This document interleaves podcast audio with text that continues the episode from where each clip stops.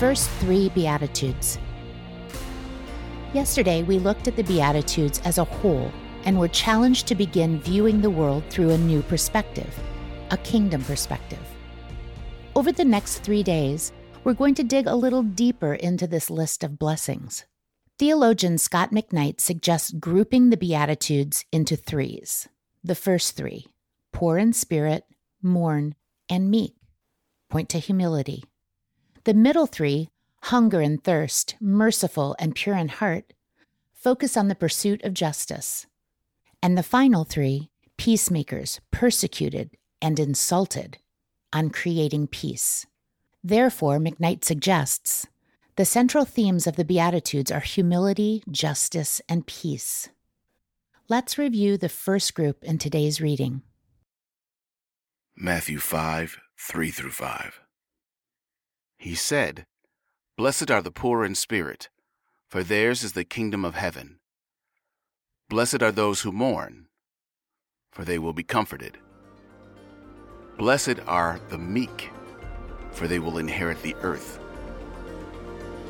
Blessed are the humble. The kingdom of God operates on an entirely different value system than the kingdoms of this earth.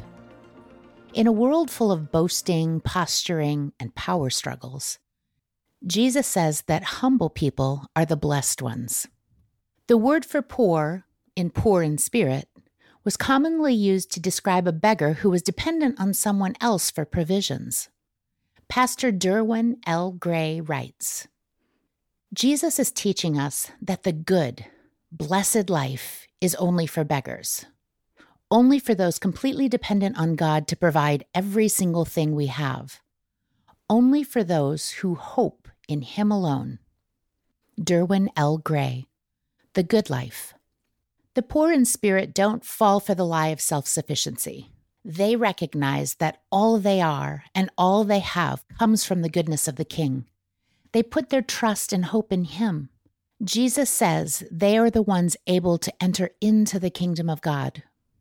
When Jesus says those who mourn are blessed, he uses the strongest possible New Testament word for lamenting. Picture loud wailing and inconsolable grief.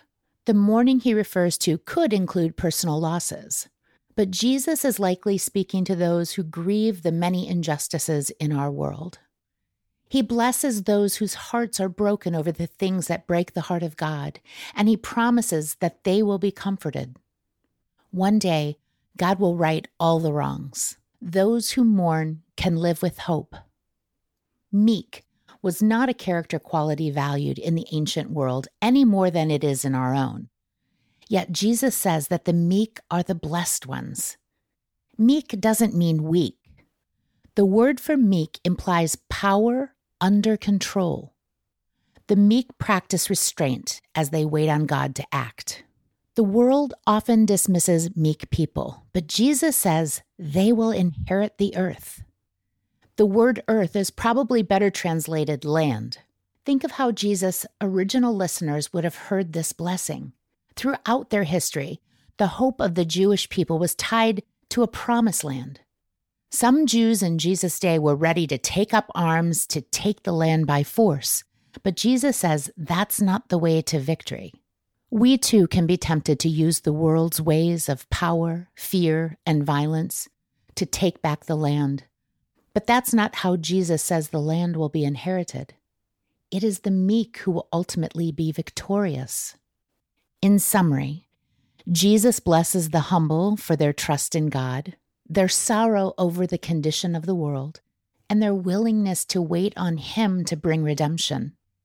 Jesus himself modeled this way of humility for us. As the Apostle Paul reminds us, and being found in appearance as a man, he humbled himself by becoming obedient to death, even death on a cross. Philippians 2 8. When we follow Jesus in the ways of his kingdom, our lives will begin to be marked by the humility of Christ, and we will be blessed. Reflection questions In what ways are you tempted to live by the world's ways of boasting, posturing, and power struggles? What might it look like to follow Jesus in the way of humility in a current situation you are facing?